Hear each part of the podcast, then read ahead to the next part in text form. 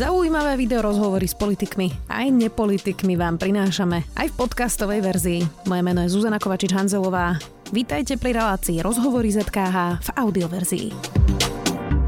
Končí sa vláda odborníkov a nastupuje nový premiér Fico. Na stole má plán obnovy aj miliardy z eurofondov. Slovensko je stále na chvoste v čerpaní. Problémy môže mať nová vláda aj vtedy, ak by rušila reformy, na ktoré sú naviazané zdroje z plánu obnovy na tieto témy. Aj na iné s mojimi dvoma hostiami. Lívia Vašáková, ešte jeden deň podpredsednička vlády pre plán obnovy a odolnosti a využívanie eurofondov. Dobrý deň. Dobrý deň, prajem. A Ivan Mikloš, bývalý minister financí. Dobrý deň. Dobrý deň. Začnime tak aktuálne. Nastupuje teda nová vláda. Pán Mikloš, čo vy na ňu hovoríte? Aká to bude vláda? No ona až taká nová nebude, pretože sa vlastne vracajú k moci tí, ktorí to vládli už pomerne dlho. Takže v tomto zmysle nová nie je. Čo je nové, je to, že prvýkrát vlastne Robert Fico, pretože on, u neho bude sústredená najväčšia moc, sa vracia k moci, alebo prichádza k moci v situácii, kedy stav ekonomiky a najmä stav verejných financií nie je taký, na aký bol zvyknutý z minulosti. Pretože z minulosti prišiel k plnej špajzi a prestretému stolu, obrazne povedané. A teraz to bude inak. No a zároveň tá konfrontácia bude zaujímavá, zaujímavé, ako sa vysporiadajú s tou konfrontáciou slubov, ktoré dávali pred voľbami a, čo je dôležité, opakujú ich aj po voľbách. Lebo niekedy Niekto si mohol myslieť, že no dobre, tak to je predvoľbná retorika, ale oni ich opakujú veľmi sebavedomo aj, aj po voľbách, čiže konfrontácia tých slubov a možností, ktoré budú pomerne obmedzené. Uvidíme, ako to budú realizovať práve v, tej, v tom rozpočte. E, pani Vašaková, vy čo očakávate od tej novej vlády? Vy ste teda v tej vláde odborníkov, tak netlačím vás veľmi do politických vyhlásení, ale um, aj pri tých eurofondoch a pláne obnovy, čo bude vlastne tá najväčšia výzva pre vládu? Najväčšia výzva bude ich čerpať e, tak, ako sme sa to snažili nastaviť. To znamená pre verejný záujem a na prospech občanov Slovenska.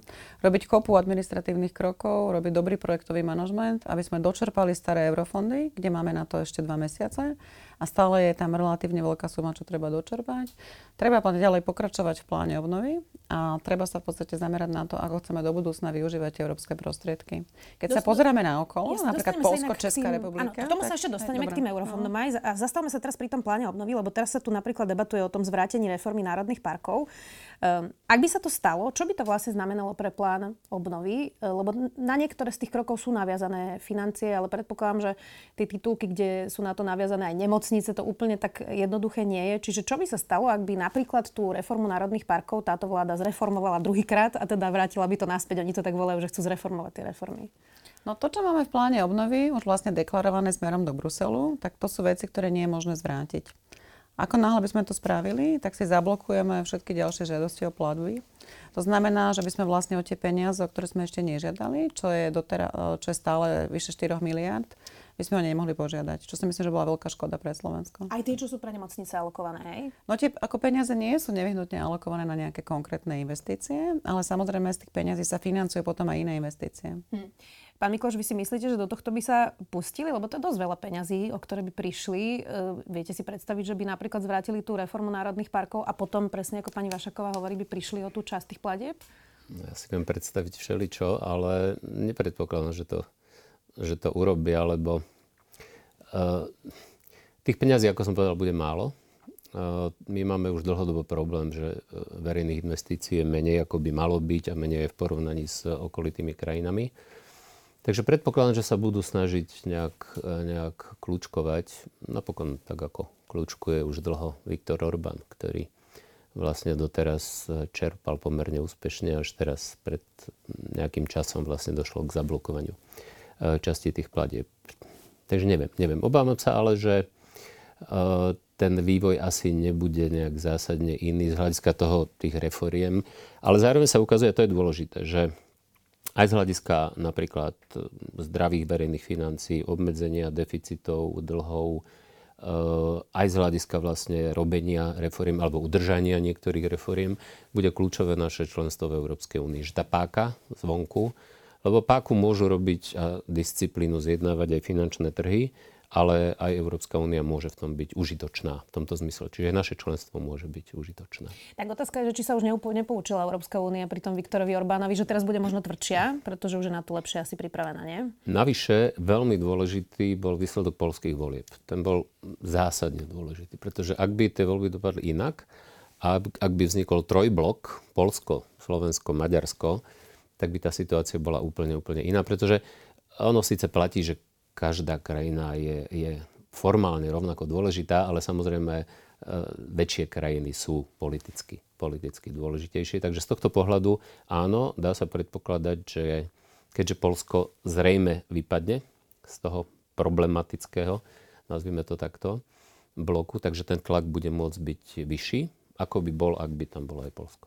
Pani Vašaková, nehrozí, že dosť veľká časť ľudí, ktorá napríklad robí v analytických jednotkách, ale aj na pláne obnovy e, vo VAJA, že prosto m, mm, nebudú chcieť robiť s touto vládou a všetci podchádzajú, lebo to sú mnohí ľudia so zahraničnými prestižnými univerzitami, podarilo sa vám tam vlastne takýchto ľudí e, prilákať, tak neobávate sa toho, že po, po odchode tejto vlády bude exodus aj tých úradníkov a to bude jedna z tých e, príčin, prečo sa napríklad spovali aj plán obnovy alebo čerpanie eurofondov? Pýtate sa veľmi dobre, lebo kľúčom k úspechu sú naozaj na Slovensku ľudia.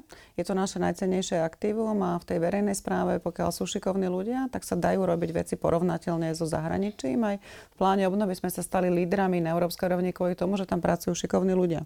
Nám dokonca aj v Bruseli hovoria, že naozaj nás považujú za jeden z najlepších tímov to znamená, že pokiaľ tam tí ľudia nebudú, tak je evidentne jasné, že naša verejná správa, ktorá má povesť naopak, že až tak veľmi to nejde v tom celorovskom porovnaní, tak nebude stíhať, aby sme vedeli tie veci rýchlo implementovať, lebo to je tu kľúčové.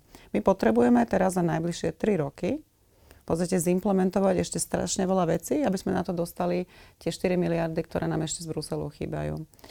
A ja si myslím naozaj, že najväčší dôsledok týchto volieb bude to, že bude odliv kvalitných štátnych úradníkov z verejnej správy a že bude vo zvýšenej miere pokračovať odliv mladých ľudí do Slovenska. Čo by ste inak im odporúčili? Mne teraz posledné týždne píše veľa ľudí, ktorí pracujú na ministerstvách alebo niektorých podriadených organizáciách, že čo majú robiť, že ako sa k tomu postaviť, keď je tam možno nejaký minister, s ktorým hlboko nesúhlasia, eh, alebo keď sa obávajú možno nejakých eh, korupčných praktík. Tak čo by ste im poradili, pán Mikloš? Eh, zostať alebo principiálne odísť? Ako sa má človek rozhodnúť?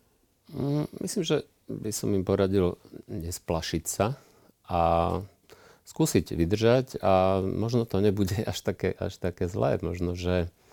Totiž to, uh, ja, ja verím tomu, že aj táto vláda bude chcieť čerpať o mnoho lepšie a efektívnejšie. A potvrdzujem slova pani podpredsedničky, že čo sa týka plánu obnovy, tam sme boli naozaj jedni z najlepších z hľadiska čerpania. Ale v tých eurofondoch to bolo naopak. V eurofondoch sme boli žiaľ Bohu, žiaľ Bohu na chvoste. Čiže nečerpali sme a nevyužívali to, čo sme mohli využívať. Keďže tých e, prostriedkov bude málo, tak ja chcem veriť, že aj tá vláda, aj keď máme s ňou, s tými ľuďmi, teda už svoje skúsenosti s niektorými z minulosti, bude mať vôľu čerpať viac a čerpať efektívnejšie, pretože im to môže pomôcť aj im. Čiže nie len krajine, ale môže to pomôcť aj im, že budú mať viac prostriedkov, ja neviem, na modernizáciu železníc, na rýchlejšiu stavbu diálnic. Proste na veci, ktoré ľudia chcú a ktoré aj oni vlastne slubovali a na ktoré nebude dosť peňazí z iných zdrojov. Hm. No, čo teda pani Vašaková bude s plánom obnoviť ďalej? Tie projekty majú byť celé uzatvorené do prvého pol roka 2026. To sú vlastne 3 roky. Dajme tomu, že by sa teraz vymenilo zase celé nejaké vedenie a ľudia, tak asi sa to na nejaký čas pomalí, kým sa zase zorientujú, veď to je prirodzené. E, ak by sme nestihali tie milníky, skúste mi načrtnúť, že čo by bolo, ak tá vláda naozaj od prvého dňa nebude pokračovať e, v, v, v tom rýchlom nastavení, ktorý ten plán obnovy má. No čo je dôležité, tak nie je to iba ten koordinačný tím, ktorý pracoval na úrade vlády, ale je veľmi dôležité, že vlastne takéto týmy pracovali na jednotlivých rezortoch. A pokiaľ tieto týmy tam nebudú mať zabezpečenú kontinuitu, tak sa naozaj nebude pokračovať v reformách. A tie reformy si nebo, netreba predstaviť, že to je jedna veľká vec. To je naopak kopa nudných administratívnych krokov, ktoré prispievajú k tej jednej veľkej reforme. A tí ľudia majú jednak historickú pamäť, lebo vlastne celé to dizajnovali a pracovali na tom. A sú to zároveň ľudia, ktorí vedia aj s kým majú komunikovať, ako to majú nejakým spôsobom dať na papier, aby sa to dalo zrealizovať. Takže bola veľká škoda, keby došlo k zmene na kľúčových postoch, hlavne na tých rezortoch, kde majú toho relatívne veľa. Jeden z týchto rezortov je napríklad rezort školstva. kde máme vlastne rozpracovaných veľa reforiem, je to kurikulárna reforma, kde už sa začalo vlastne vyučovať na 39 základných školách, ale je samozrejme potrebné toto rozšíriť na skoro všetky školy na Slovensku. To znamená, že tam tá reforma, pokiaľ nebude mať podporu aj vedenia a nebude sa ďalej implementovať, tak môže veľmi rýchlo zastať. Hm. Časť tých vládnych poslancov už teraz hovorí, že chce zreformovať niektoré tie reformy. E, dá sa napríklad pri tých nemocniciach urobiť nejaké iné rozhodnutie, ako ste už urobili, alebo je na to príliš neskoro? Lebo jedna vec je, čo hovoria niektorí vládni poslanci a druhá vec je tá realita, že čo sa vlastne v tom pláne obnovy bude dať ešte formálne zmeniť. Čiže napríklad pri tom rozhodnutí v tom zdravotníctve, tam už sa z toho asi veľa nedá zmeniť, nie? No, tam je nastavená reforma optimalizácia siete nemocníc. To znamená, že budú o, rôzne kategórie tej úrovne starostlivosti, budú mať určitú spádovosť. A toto je rozhodnutie, ktoré je ako principiálne dané na základe legislatívy, ktorú sme deklarovali Európskej komisii. To vlastne, že ako to teraz prebieha, ako sa implementujú tie kroky, ako sa tam povolujú doplnkové programy, tak to nie je všetko, by som povedala, že úplne do detailu napísané v tom našom právnom záväzku voči Európskej komisii. Ja neviem úplne presne, že čo sa vlastne majú týkať tie zmeny, takže neviem na toto ako by paušálne odpovedať, ale určite máme nejaké právne záväzky, ktoré pokiaľ nebudeme plniť, tak nebudeme dostávať ďalšie peniaze. Pán Mikloš, to vlastne bolo inak v tej kampani, že hovorili, že nebudú rušiť žiadne nemocnice, ale tá reforma je nevyhnutná, veď ostatne aj Peter Pellegrini ju presadzoval na konci svojho mandátu, diskutujeme o tom už viac ako 10 rokov, tak asi úplne nebude mať manéver táto vláda, nie? Áno, v zásade platí, že ono to nemusí byť urobené úplne presne tak, ako je to nalinkované, ale ten základný princíp, že potrebujeme zvyšovať efektívnosť fungovania zdravotníctva a že tam, kde jednoducho nie je dosť výkonov, kde nie je dosť, jednoducho dostatok ľudí na to, aby sa tie výkony robili kvalitne a aj efektívne, tak k zmenám bude môcť dôjsť. Čiže v tomto zmysle, ak niekto očakáva, že nedojde k žiadnym zmenám a teda zároveň platí, že z dola je veľká, veľký odpor voči akejkoľvek zmene. Ak sú ľudia zvyknutí, že niekde nemocnica je, tak proste je odpor voči tomu, aby... Aj, keď, aj keby ste im vysvetľovali tisíckrát, že e, z hľadiska dostupnosti sa to nezhorší, pretože to má byť spojené napríklad s rýchlejším dostupom cez rýchlu zdravotnú pomoc, cez sanitky a tak ďalej. A poskytovaná kvalita v tých väčších e, bude, bude o mnoha vyššie, aj tak ten odpor bude. To súvisí s tým, že vlastne vždy systém sa bráni zmene. Že ľudia majú averziu k riziku. Čiže bude platiť, že ak vláda bude chcieť vyhovieť ľuďom v tom zmysle, že neísť proti odporu a neísť proti nesúhlasu, tak sa nezmení nič a potom by celkom určite vlastne sme neplnili tie záväzky, ktoré, ktoré máme. Hm. No a váš typ je, že sa pustia do tohto boja, alebo... Ja sa priznám, že ja nechcem veštiť z kryštálovej gule, ale každopádne budú stať pred touto dilemou. Hm. No, a je uh... ťažšie, by som povedala, že zvrátiť už existujúcu vec, ako prichádza s novými reformami. Takže preto si myslím to, že tie reformy už sú schválené, mnohé sa začali implementovať, tak to prispieje k tomu, že je ťažšie uh, zvrátiť to status quo, ako navodiť úplne iný stav. No ale k tomu treba dodať, že to, čo bolo urobené, nestačí a potrebujeme robiť aj z hľadiska plánu obnovy, ale ešte viac. My, my takto, my tie reformy nepotrebujeme kvôli plánu obnovy. Plán obnovy je pomôcka, ktorá nám dáva aj peniaze, a zároveň aj vytvára istý tlak na to, pretože tie peniaze sú podmienené, ale my potrebujeme tie reformy preto, aby jednoducho Slovensko malo vyššiu kvalitu života v konečnom dôsledku, aby sme boli konkurencieschopní, aby sa ľuďom žilo lepšie. Hm. Inak to zdravotníctvo sa javí ako najnáročnejší rezort asi v celej tej vláde, ale to by bolo v akýkoľvek vláde. Pani Vašaková, vláda Ludovita Odora čerpanie starých eurofondov výrazne zrýchlila. Za 5 mesiacov to vzrástlo o takmer 10% a z celkovej alokácie 14,5 miliardy je v súčasnosti vyčerpaných 11,6, teda skoro 80% Ako je to možné? Čo sa robilo inak?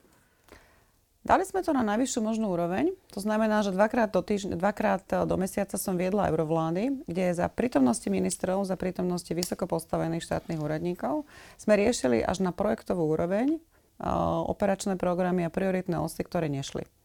A toto naozaj spôsobilo to, že tie rezorty sa začali medzi sebou koordinovať. Častokrát ten problém nebol, že len jeden rezort to nevedel vyriešiť, ale že to súviselo s tým, že iný rezort musel poskytnúť súčinnosť, alebo to museli robiť spoločné. A na tej vláde sa dávali aj konkrétne úlohy v uzneseniach. Ono to znie veľmi nudne administratívne, ale v podstate o tom to je. No nie, viete, že... ako to znie? Že už to dávno malo byť. Tak mi to znie Presne. napríklad. Ale ako, na, naozaj akoby, že to nie je jadrová fyzika, ale sú to malé, drobné kroky, ktorými sa dopracujete v rámci toho projektového manažmentu k tomu, že zrazu vám to začne do seba zapadať a začnú sa diať veľké veci. A to sme presne urobili. Okrem toho sme maximálnej možnej miere sa snažili využiť tie flexibility, čo máme. Flexibility znamená, že v rámci tam toho, ako máte alokované peniaze, viete robiť nejaké drobné zmeny. A my sme sa snažili, financí, tak, presovanie tých peniazí, a my sme sa to snažili maximalizovať tak, aby sme vlastne čo najmenej peniazy nechali prepadnúť. A toto sú tie rozhodnutia, ktoré sme ešte spravili. Tak naozaj sa to javí banálne asi, nie? Presne to potvrdzuje, že naozaj to mohlo fungovať inak už dlho. A presne to potvrdzuje, že tá kritika uh, riadenia eurofondov aj počas posledných troch rokov pred úradníckou vládou, ale aj, aj predtým, nebola dobrá, kvalitná. Ale ešte jedna vec mi napadla, keď sa, keď sa pýtate na to, čo bude, nebude. A tá je zásadná, nielen z hľadiska eurofondov.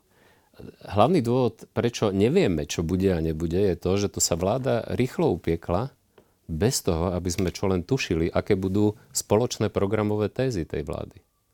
Lebo normálna vláda, ktorá chce naozaj meniť krajinu, vzniká tak, že diskutuje ešte predtým, ako začnú diskutovať o kreslách, tak diskutuje o tom, čo chcú urobiť. A keďže vždy koaličná vláda je zložená z viacerých strán a nedá sa urobiť všetko, čo slubovali pred voľbami, tak vždy sú tie najťažšie diskusie v krajinách, ktoré fungujú normálne. Poznáme to napríklad z Nemecka, kde sa rokovalo mesiace, mesiace, myslím, že v roku 2016 vládna nakoniec nevznikla. Tie tri strany proste dodali, že nevedia sa dohodnúť na tom, čo a ako treba urobiť.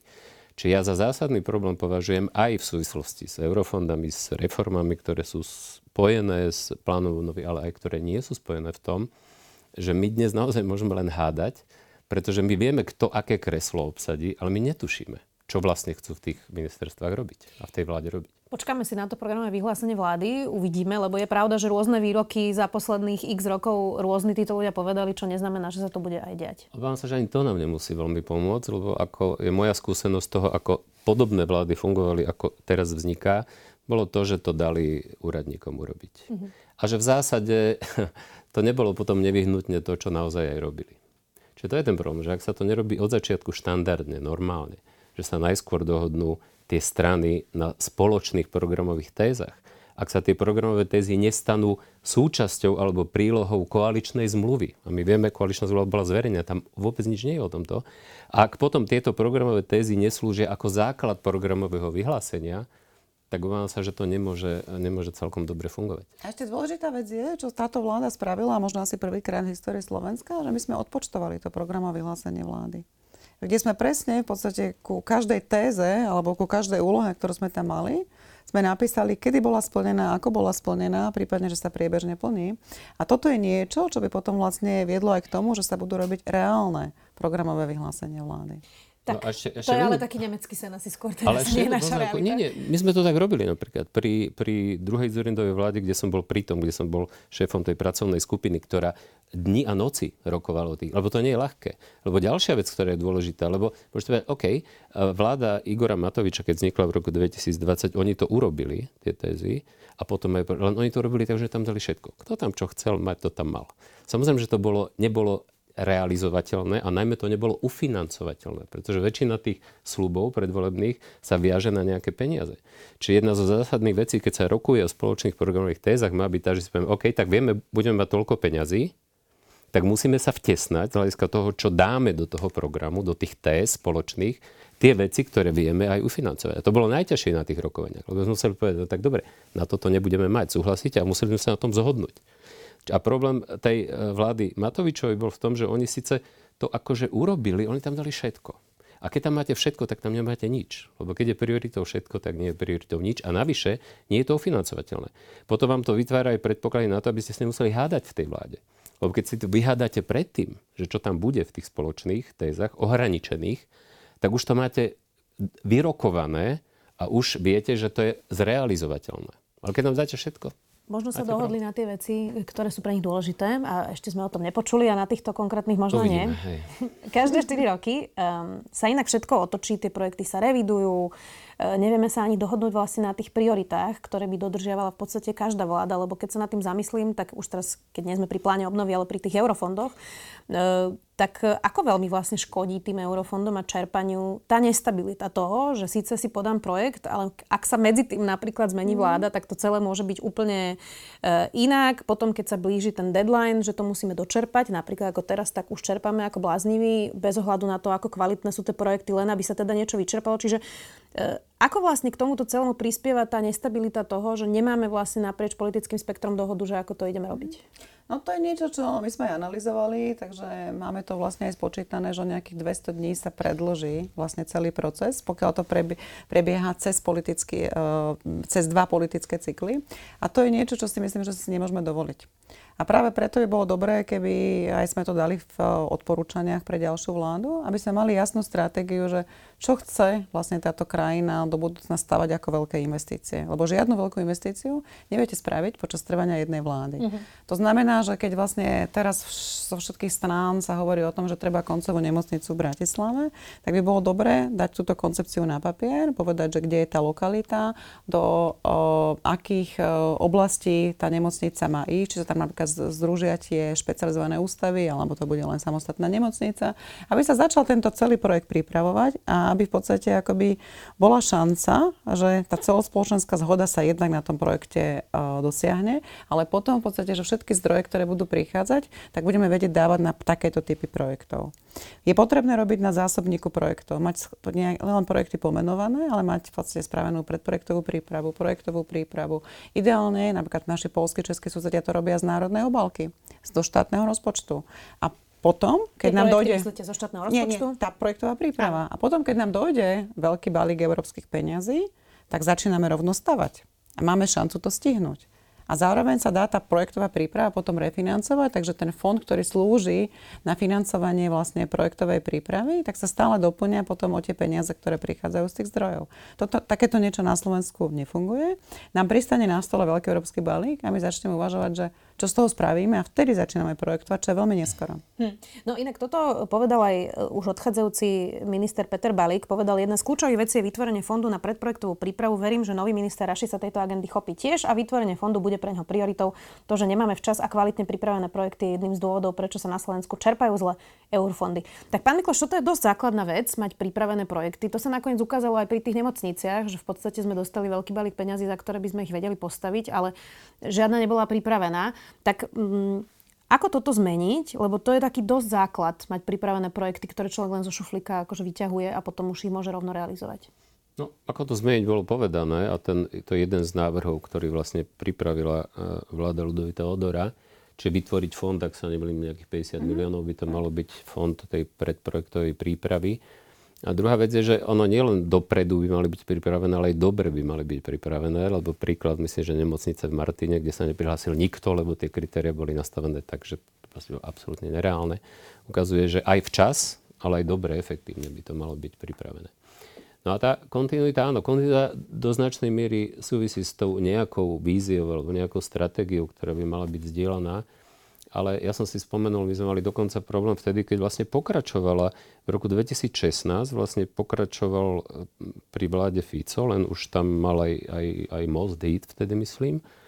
A narýchlo sa menili veci, lebo Most Hit proste vyšiel s tým, že R7, keď sa nemili, má byť priorita. Hej? Čiže my dokonca máme tú diskontinuitu aj vtedy, keď máme de facto pokračovanie e, vlastne tých vlád. Čiže to ilustruje dobre, ako, ako by to ako by to žiaľ Bohu fungovať nemalo. No a ďalší zásadný problém, ktorý tam je a ktorý bol identifikovaný aj vládou, ale aj už dlho to kričí, kričí samozpráva, je prílišná centralizácia. Keď aj v porovnaní s Polskom, s Českou republikou, s inými, máme vlastne, eh, ak sa nemýlim, teraz neviem, či poviem dobre to číslo, ale 19% projektov, kdežto Poliaci majú skoro polovicu a Česi 44. 44. Mm-hmm.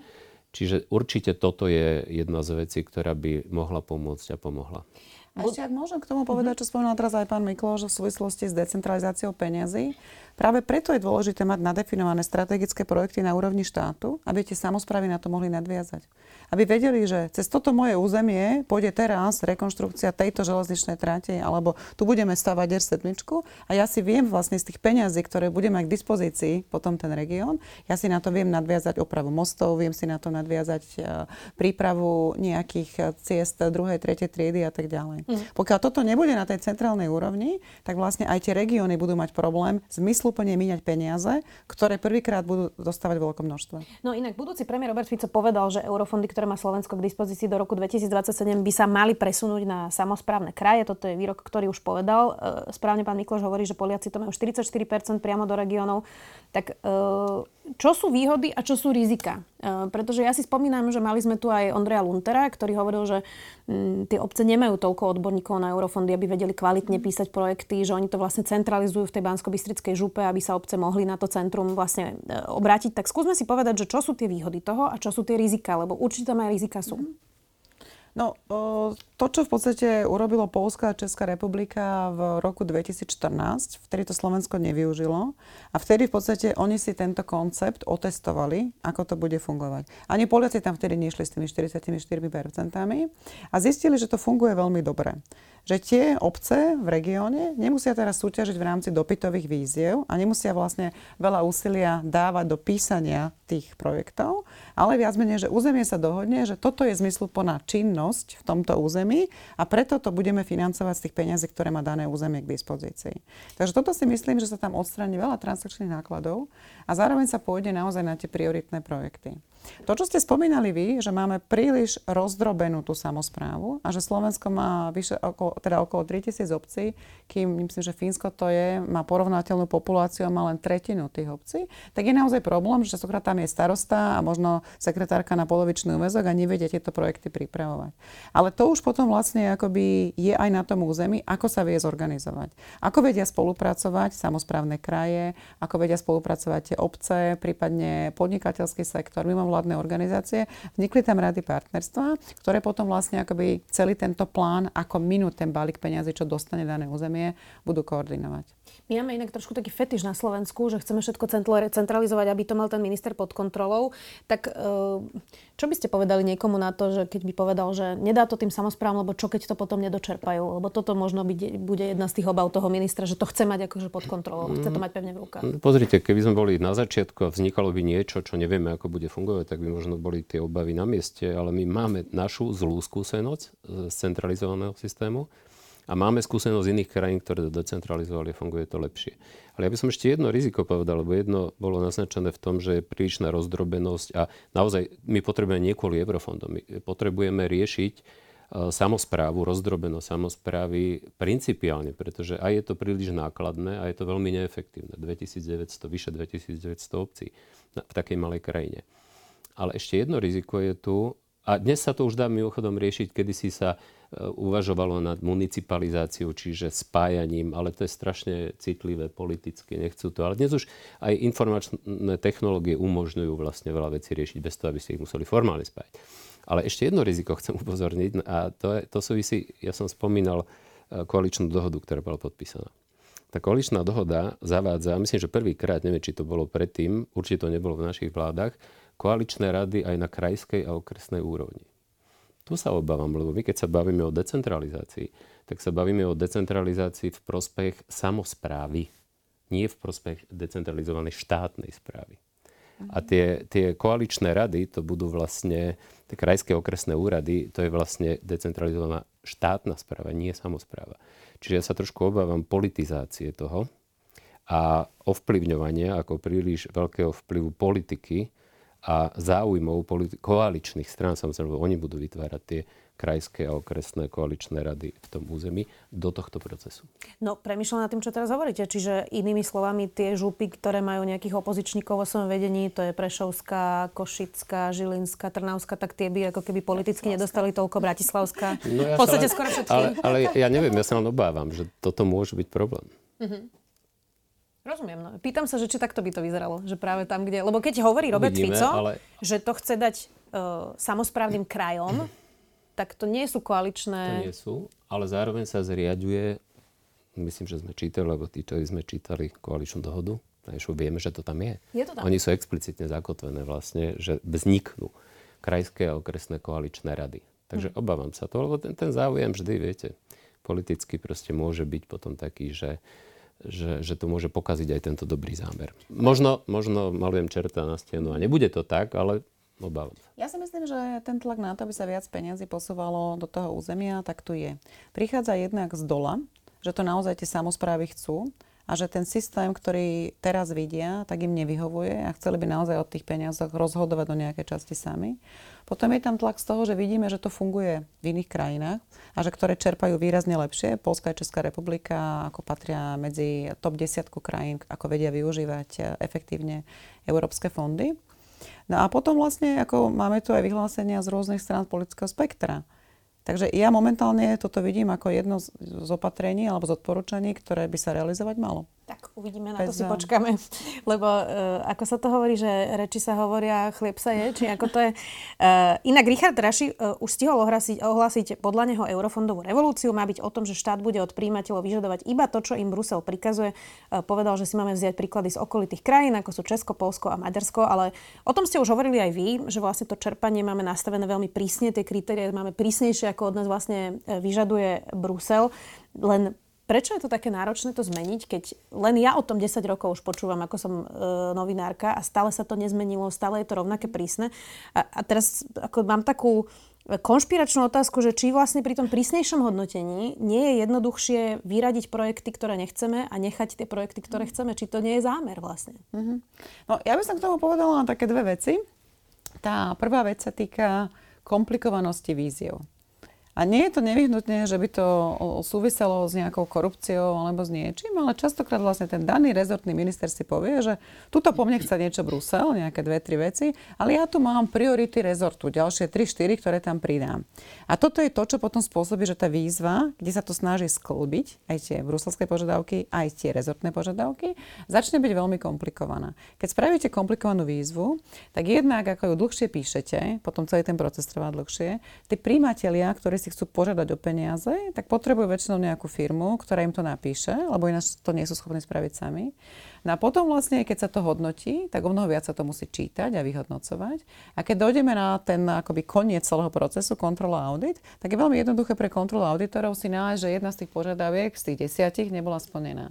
Takže toto my sme vlastne aj v rámci tých našich odporúčaní povedali, že zamerať sa na to, aby tie vize boli jednoduché. Tým pádom dávajú väčšiu flexibilitu, aj keď sa niečo mení. To, čo sa dialo ďalej, že ako náhle prichádzali nejaké audity zo strany Európskej komisie, ktoré potom pozastavili platby, tak tá reakcia zo slovenskej strany bolo, že celoplošne na celý systém zavádzame ďalšiu vrstvu byrokracie. Hoci ja si myslím, že veľká väčšina tých ľudí, ktorí čerpajú eurofondy, tak to čerpajú naozaj v dobrej viere a chcú to využiť na projekty, na ktoré tie peniaze boli určené. Takže keď tam vlastne vždy pridávame tie vrstičku byrokracie, tak to vedie k tomu, že pre nich sa tie eurofondy stávajú nedostupnými, lebo sú príliš komplikované. Takže to, čo sme sa aj my snažili povedať aj pri tom audite, že robíme pravidlá na 90 alebo 95% všetkých projektov a potom vlastne tých pár percent, kde naozaj je podvodné správanie, tak treba riešiť trestoprávnou koncovkou.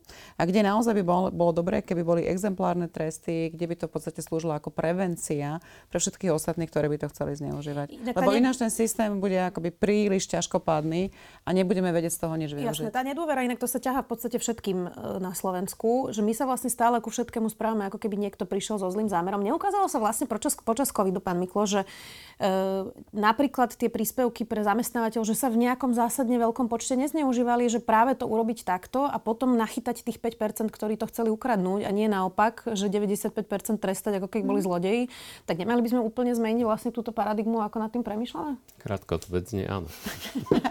a, áno, ale my sme zase, to, že máme problém, sa tomu hovorí gold plating e, odborne, to, že máme problém s gold platingom, sme vedeli. Ja som bol, keď my sme spolu sedeli v tej strategickej rade premiéra a hovorili sme od, od prvého dňa o tom, čiže žiaľ Bohu, nič sa v tom nezmenilo. A až e, vlastne e, úradnícká vláda prišla s tým, že čo vlastne ako zmeniť. A Čiže, čo je ten dôvod, prečo sa to nezmenilo? Podľa mňa e, zlý management. Zlý management toho, a teraz sa bavíme o eurofondoch, hej, nebavíme sa o, o pláne obnovy. Čo nakoniec potvrdzuje je to, že aj v tých klasických eurofondoch sa za krátky čas situácia pomerne výrazne zmenila, a to bez toho mimochodom, aby e, sa dali schváľovať zmeny zákonov. Lebo e, aj na niektoré zmeny bude treba aj zmenu zákonov. A úradnícka vláda to vlastne dokázala bez zmeny zákonov, čiže to je jasný dôkaz, že len zmenou prístupu, zmenou manažmentu E, že to bola politická priorita. Ale to, to sme tvrdili od začiatku, to musí byť proste politická priorita. A áno, v pozadí toho stal často možno aj príliš veľký alibizmus, opatrnosť alebo strach doslova e, úradníkov z toho, že aby sa tam pre Boha niečo nestalo, aby pre Boha niekto niečo neukradol, tak výsledkom bolo to, že sa vlastne, vlastne neminalo. Čiže aj z toho vyplýva, že áno, treba to určite uvoľniť, treba viac dôverovať a, tých, a potom treba samozrejme mať aj, aj vynutiteľnosť v tých prípadoch, kde k zneužitiu dôjde. Inak to proste nemôže, nemôže fungovať. No, mám pre vás takú otázku, na ktorú neočakávam, že mi odpoviete, ale myslím, že je dôležité ju klásť. Aká je vysoká dnes korupcia v eurofondoch? Uh, ono sa stále o tom rozpráva v kuluároch, že uh, za Smeru to malo byť až 30%, za iných vlád 15 až 20, nejaká tá fička, ktorá sa dáva práve za uh, to, že vám schvália projekt. Tak neočakám, že mi teraz poviete, že áno, máme tu 20% korupciu v eurofondoch, ale um, asi sa nebudeme tváriť, že tam žiadna korupcia nie je pri schváľovaní tých projektov. Čiže aká veľká je tá korupcia? Ako si to mám predstaviť? No to, čo sa meria, tak je miera nezrovnalosti. To je v podstate akoby ten parameter, ktorý sleduje Európska únia. Ale to neznamená, že všetko sú podvody. To znamená napríklad aj to, že sú príliš komplikované výzvy a potom audit tam nájde, že niektorá z tých podmienok nebola splnená. Ale to vy hovoríte Alebo o korekciách teraz. Tak, to hovorím, áno. A toto je v podstate parameter, kde Slovensko sa nachádza na vrchole rebríčka a myslím, že sme druhá krajina za Maďarskom, takže naozaj akože veľmi nelichotivé miesto, ale naozaj sa povedať, že toto neznamená, že tieto prípady, ktoré sú tam zahrnuté, tak sú korupciou. Keď sa pozrieme akoby len na také konkrétne príklady, a to boli tie plavčanové výzvy za 600 miliónov, čo doteraz riešime ináč, akoby e, v rámci toho starého programového obdobia, tak sú to zase obrovské suby, keď sa príde na takúto o, veľkú, o, veľkú výzvu, kde došlo k pochybeniam a kde naozaj vlastne celý ten proces od nastavenia výzvy, výberu hodnotiteľov bol zlý. Takže ani nie je dôležité, že možno, že koľko tých prípadov, ale akej sumy sa to týka. Že to je podľa mňa akoby, že dôležitejší indikátor, že uh, aké percento tej sumy to uh, zasiahne. Ja si myslím, že to percento sa znižuje a bude sa znižovať, ak zavedieme väčšiu transparentnosť do eurofondov. My sme napríklad takéto niečo urobili v pláne obnovy.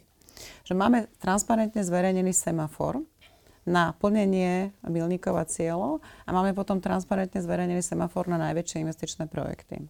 A toto je niečo, čo zabezpečuje verejnú kontrolu, lebo v pláne obnovy v podstate nikto nič nezistil, okrem toho, čo berú z toho nášho semaforu. A že nejaký podobný mechanizmus zaviesť aj v prípade eurofondov by dalo podtlak potom vlastne aj tí riadiaci, ten riadiaci orgán teraz bude len jeden a tie sprostredkovateľské orgány, že pozor, pozor, na to niekto externý dáva pozor, ja to tam musím transparentne dávať a preto v podstate by tam bola taká nejaká uh, samokontrola v rámci toho, čo sa zverejňuje. Myslím si, uh, ďalšia vec je to, že sme na tom tak zle v čerpaní eurofondov, a spomínal to aj pán Mikloš, že bude tlak. Aj na túto vládu bude tlak rozumne využívať eurofondy. Videli sme to v prípade Maďarska, Polska, že boli tam asi vlády, s ktorými sa nie všetci vieme stotožniť, ale tie európske prostriedky manažovali efektívne. Vidíme to napríklad, keď sa ideme len pozrieť do Polska, že ako hustú ste diálnic tam vedeli z eurofondov vybudovať, ako tam vyzerajú verejné priestranstva, ako si dokonca nemocnice vedeli vybojovať v Bruseli, aby sa dali postavať z eurofondov, čo nám na Slovensku stále že sa to nedá z eurofondov. Takže naozaj, akoby, že v tomto si myslím, že Slovensko je akoby takým jediným prípadom toho, ako sa to robilo nie úplne dobre a že ten tlak bude teraz vlastne aj zo strany vlády, že poďme tie peniaze využívať rozumnejšie. Nie je ten prípad Polska ukáž prekážkou tej profesionalizácie štátnej správy, že bez hľadu na to, ako mali vládu, tak proste napríklad takéto infraštruktúrne veľké projekty prosto fičali bez ohľadu na to, že kto tam je. E, nie je to ukážka toho, čo nám práve chýba, aby profesionáli e, na úradoch a na ministerstvách zostali? Alebo boli? Teraz nie, nie na všetkých sú len profesionáli. Priznám sa, že neviem, nemám informácie na to, aby som vedel porovnávať polskú štátnu správu, našu štátnu správu. Čo viem porovnať, čo mi napadlo, ste sa pýtali na korupciu v eurofondoch. A veď máme jeden konkrétny, jednu konkrétnu oblasť, ktorá je pomerne dobre zmapovaná vďaka alebo kvôli kauze dobytkár. Hej? To boli tiež európske peniaze a tam teda zdá sa, že to fungovalo veľmi, veľmi korupčným spôsobom. Čiže zjavne ten problém tu je. Čo viem povedať v porovnaní s Polskom a Slovenskom, ale musím povedať, že s Polskom na jednej strane a ostatnými krajinami V4 na strane druhej, je, že miera korupcie v Polsku Priznám sa, že neviem presne prečo, ale je e, výrazne nižšia ako na Slovensku, ale aj v, e, v Maďarsku alebo v Českej republike. E, meria to každoročne Svetové hospodárske fórum, ktoré robí prieskum medzi podnikateľmi, ktoré oblasti považujú za najproblematickejšie v podnikateľskom prostredí. Je tam 16 oblastí, ak sa nemýlim. A zaujímavé je, že na Slovensku dlhodobo vychádzala najväčší, najviac problematická práve korupcia. Kým v Polsku to bolo dlhé roky, a ešte asi predpokladám, že aj je, teraz som to nepozeral tie najnovšie, až na nejakom 13. mieste. A musím povedať, že mi to aj, keď som sa rozprával s viacerými takými veľkými podnikateľmi, ktorí investujú v celej V4, prípadne inde, tak aj oni mi to vraveli, že naozaj v Polsku je proste celková tá miera, miera korupcie nižšia. Čiže myslieť si, že keď, keď, je, keď je celková tá miera korupcie vyššia, tak by bolo naivné predpokladať, že v eurofondoch nebude. Áno. Ale zároveň platí to, čo už nechcem opakovať, že napriek tomu tie pravidla treba nastaviť o mnoho prúžnejšie. Netreba robiť navyše regulácie oproti tým európskym, ale treba veľmi e, zvýšiť efektívnosť toho, toho dohľadu a toho, toho vyšetrovania a vyvodzovania dôsledkov voči tým, ktorí sa správali takto. Tak možno by to bolo dobré aj otvoriť preto, že tam nebudú len tí, čo v tom vedia chodiť, nie? že sa tam dostanú aj nejakí iní, ktorí by to za normálnych okolností nečerpali. Priznám sa pani Vašaková, že vždy ma v teréne prekvapí. Um, ako prekvapení sú niektorí úradníci alebo aj obce, že sa skončí po 7 rokoch eurofondové obdobie. E, stalo sa mi to teda najmä pri marginalizovaných rómskych komunitách, ktorým sa ja teda venujem. Každýkrát prídem a povedia mi, že končí projekt a nový ešte nie je vypísaný napríklad na komunitné centra, napríklad na tie mestské, miestne občianské mm. hliadky. Potom to niektoré obce možno pár mesiacov zvládnu platiť, niektoré to zrušia, tí ľudia poodchádzajú, nájdu si nejaké iné práce.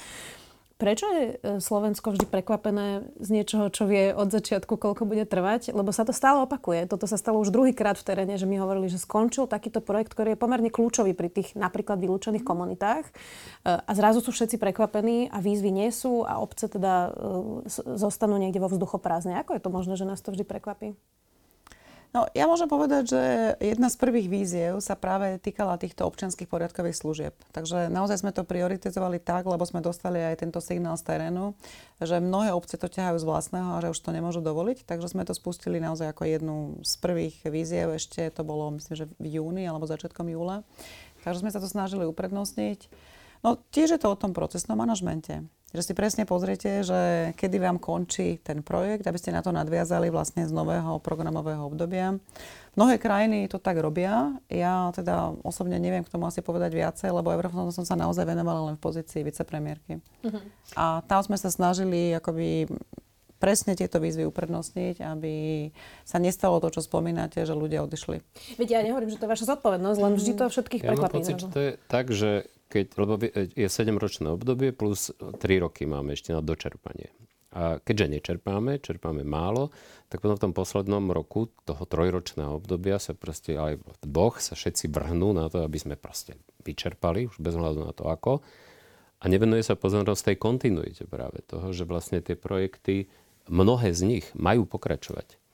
Čiže to, to je presne ten procesný manažment. To je presne to, že, že by to nemalo fungovať ad hoc, a že by sme nemali tlačiť pred sebou, nečerpať a potom čerpať za každú cenu a, a veľa, lebo to je potom samozrejme aj o tom, že to rozkolíše aj ten ekonomický cyklus, že vám to zrazu mať príliš veľa peňazí v jednom roku, čo samozrejme je, dôsledkom toho je potom aj neefektívne využívanie. A to sme ešte nezačali debatu, že koľko z tých vecí máme platiť zo štátneho rozpočtu a nie z eurofondov. Presne tak. Čiže eurofondy mali byť doplnkovým zdrojom financovania, u nás sú však úplne, úplne zásadným, čo mimochodom zase ale súvisí s tým, že prečo nedávame viac. Lebo z toho vlastne vyplýva aj veľmi možno prekvapivý záver, že hlavným problémom verejných investícií, napríklad diálnic alebo iných, nie je nedostatok peňazí.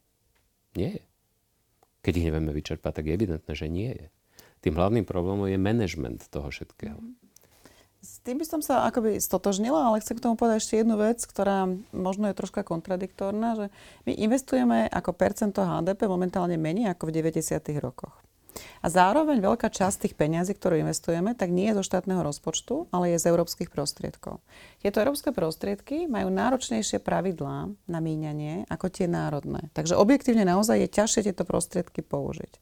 Tým pádom sa investuje menej, lebo nevieme všetko vyčerpať. Takže potom to vedie k tomu, že na Slovensku sa nám teraz hromadí ten investičný dlh. My sme to vyčíslili na minimálne 40 miliard. A to nehovoríme o nových infraštruktúrach. To hovoríme naozaj o tom, že koľko bolo treba dať do opravy železníc, opravy cestnej siete, dobudovanie kanalizácie. Ak by sme tam dávali veci ako neviem, dobudovanie nabíjacích bodov pre elektromobily alebo nejakú vodíkovú infraštruktúru, tak sme samozrejme ešte v iných číslach. Ale toto je obrovská suma, čo predstavuje asi 40% nášho HDP a ktorá veľmi málo figuruje v nejakom, by som povedala, či už politickom prehľade alebo aj v spoločenskej debate a nám sa naozaj môže stať, že nám proste odídu železnice. Lebo toľko tých tratí bude v neprevádzkovania v hodnom stave, alebo máme stále akoby časti, kde sa ide 30 40 a toto sa dlhodobo nerieši, kým v iných krajinách sa v podstate hlavne rieši modernizácia na viac ako 200 km rýchlosti. Hm. A my keď máme dispečerizačné projekty aj z plánu obnovy, tak je to v podstate o tom, že sedí ujo v budke a v podstate keď ide vlak, tak musí výjsť tej budky a prehodí výhybku ručne a teraz my mu tam dáme gombik. Kým v iných krajinách máte jedno centrum, napríklad pre východ Slovenska, jedno centrum pre západ Slovenska, kde má tých gombikov veľa a kde to prehadzuje v podstate centrálne z tej jednej budky. No a teraz keď, to, teraz keď to rozšírime, tak v zásade problém je v tom, že my keď investujeme menej, a my teda investujeme menej, hej, vyčíslili to na 40 miliard, eh, neviem, neviem za aké obdobie. No 40 miliard je ten dlh, ktorý máme, ale ročne ja investujeme celkovo je o 1 percentuálny okay. bod HDP menej, čo je vyše 1 no, miliardy. Dôležité a kľúčové je, že čím menej investujeme, tým menší ekonomický rast budeme mať v budúcnosti. Lebo investície sú nástroj na vyšší ekonomický rast. Samozrejme, nie, nie, nie je dôležité len koľko, ale ako efektívne. Že nie do toho gombíka, aby nemusel výjsť, ale, ale ako efektívne. A druhá vec, ktorá, že len dva faktory sú kľúčové. Investície a talenty. Strácame talenty, dlhodobo strácame talenty, zase výborná analýza úradníckej vlády o brain draine, o tom, ako vlastne strácame tých najlepších, ktorí idú študovať a čo by nebol problém, ale nevracajú sa, mnohí z nich. No a, v tom, a vzniká začarovaný kruh. Neinvestujeme, alebo investujeme menej, ako susedia napríklad.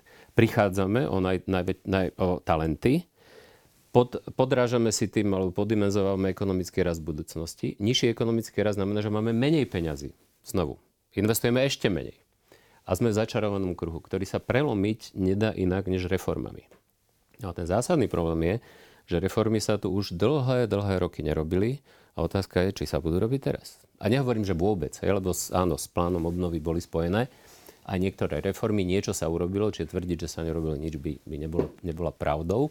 Ale oproti potrebám, oproti tomu, čo treba, a zase nie nejak kampaňovite, že teraz poďme 3 roky urobiť všetko, ale dlhodobo. Proste tie reformy, nazvime to modernizácia, nazvime to neustála modernizácia všetkých možných oblastí, ktoré potrebujeme zlepšovať. To sa nedeje a potom vzniká ten začarovaný kruh, v ktorom už sme, lebo ak sa pozrieme na to, koľko veľa spotrebovávame, lebo ten hrubý domáci produkt sa delí zhruba tak, že niečo dáte na spotrebu domácnosti, najviac, niečo dáte na spotrebu štátu a potom dáte na investície.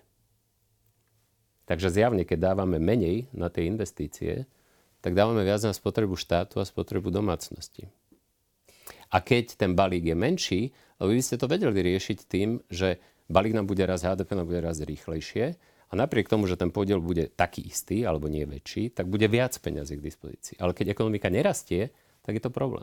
Koláč sa nám nezväčšuje a zároveň príliš veľká časť ide na spotrebu oproti investíciám. Tak to ešte potom môžeme doplniť tým, že nám chýba vízia, e, ktorú by sme, ktorú by sme mali, ale to už, dnes, e, to už dnes nestihneme. Mám pre vás záverečnú otázku pre obidvoch z vás. E, nastupuje teraz nová vláda, úplne jedno, kto z vás koho volil. Skúste mi povedať, čo, čo by ste im poradili. Na čo by sa mali sústrediť teraz, keď sa týka to plánu obnovy a eurofondov, nie, nie vo všeobecnosti. Mm-hmm. Čo by ste im poradili, na čo si e, dať pozor, čo o, napríklad okamžite začať robiť, e, čo je niečo, čo by si, na čo by si mali dať pozor? Úplne prvá rada je, že nie je jedno, kto koho volil. Tým peniazom, aby sme sa začali konečne správať k európskym peniazom, že to sú tie naše peniaze, ktoré vieme využiť pre verejný záujem a pre blaho všetkých občanov Slovenska. Lebo tak som mala pocit, že nie vždy sa k tomu pristupovalo. To znamená, že manažovať to naozaj zodpovedne, Máme stále k dispozícii 6,5 miliardy z plánu obnovy, máme 12,5 miliardy z nového programového obdobia, máme dočerpať ešte uh, nejaké peniaze z toho starého obdobia. To znamená zodpovedný projektový manažment, rieši to na tej najvyššej úrovni a samozrejme, akoby sú aj také dielčie úlohy, podať tú žiadosť o platbu z plánu obnovy, dočerpať staré eurofondy, spustiť maximálne množstvo víziev. Takže toho je akoby že relatívne veľa, čo určite aj zanechám svojmu nástupcovi, prípadne nástupcom. Ale to, čo naozaj by som chcela dať do pozornosti aj občanom, že sú to naše peniaze, vieme z toho spraviť veľa pre túto krajinu, zaujímajte sa, ako sa tieto peniaze využívajú a potom aj pre tých politikov, že spravujte tie peniaze tak, ako boli boli vaše vlastné. A teda asi by ste odporúčili pokračovať v tých zasadnutiach dvakrát do mesiaca, predpokladám. Mm-hmm. To si myslím, že sa veľmi osvedčilo a aj ministri, ale musím povedať, že aj tí úradníci, ktorí sú tam už dlho, tak povedali, že to prinieslo taký nový vietor do toho, ako sa správajú európske prostriedky. Strašne dôležité, aby to bola premiérska téma. Aby za tým stal premiér, aby... Potom, potom aj tí ministri inak pracujú. To viem aj z vlastnej skúsenosti. Alebo aby ak to vedie napríklad podpredseda vlády, tak aby mal, aby mal dôveru, jasnú a nespochybniteľnú dôveru premiéra, aby premiér zaštitoval politicky vlastne tie, tieto veci. No a moja rada by bola veľmi, veľmi jednoduchá. Využiť tie veci, ktoré najmä, najmä úradnícka vláda vlastne pripravila. To nie sú len eurofondy, to je aj v oblasti úniku mozgov veľmi konkrétne opatrenia, čo treba robiť. V oblasti manažmentu eurofondov ako taký, v oblasti sociálnej politike a ešte, e, neviem, či bola ešte nejaká ďalšia. A ešte decentralizácii. Sú vlastne tie biele knihy, ktoré vlastne pripravujú, pripravili veľmi, veľmi konkrétne návrhy, čo treba robiť. Takže dodržať biele knihy, ktoré pripravila úradnícka vláda? No minimálne využiť ich využiť ich na to, aby sa robili veci, ktoré treba robiť. Uvidíme, ako sa bude dariť tejto vláde. Lívia Vašáková, podpredsednička vlády pre plán obnovy a odolnosti Slovenskej republiky a využívanie eurofondov. Ďakujem, že ste prišli. Ďakujem. A Ivan Mikloš, bývalý minister financí, ďakujeme vám. Ďakujem pekne. Ja ešte dodám, že tento diel rozhovorov ZK vznikol aj s podporou úradu podpredsedničky vlády. Ďakujeme, že ste nás sledovali. Do počutia niekedy na budúce, teda dovidenia aj tým, čo nasledujete. Majte sa. Ak chcete podporiť kvalitný obsah, ale napríklad aj naše videá, môžete tak urobiť. Ak si predplatíte denník SME na sme.sk lomka predplatné a ak chcete, aby vám na budúce žiadne nové video neušlo, stačí, keď nám dáte na našom YouTube kanáli denníka SME odber a zapnete si upozornenia. Ďakujeme. Počúvali ste podcastovú verziu relácie Rozhovory ZKH. Už tradične nás nájdete na streamovacích službách, vo vašich domácich asistentoch, na Sme.sk, v sekcii Sme video a samozrejme aj na našom YouTube kanáli Denníka Sme. Ďakujeme.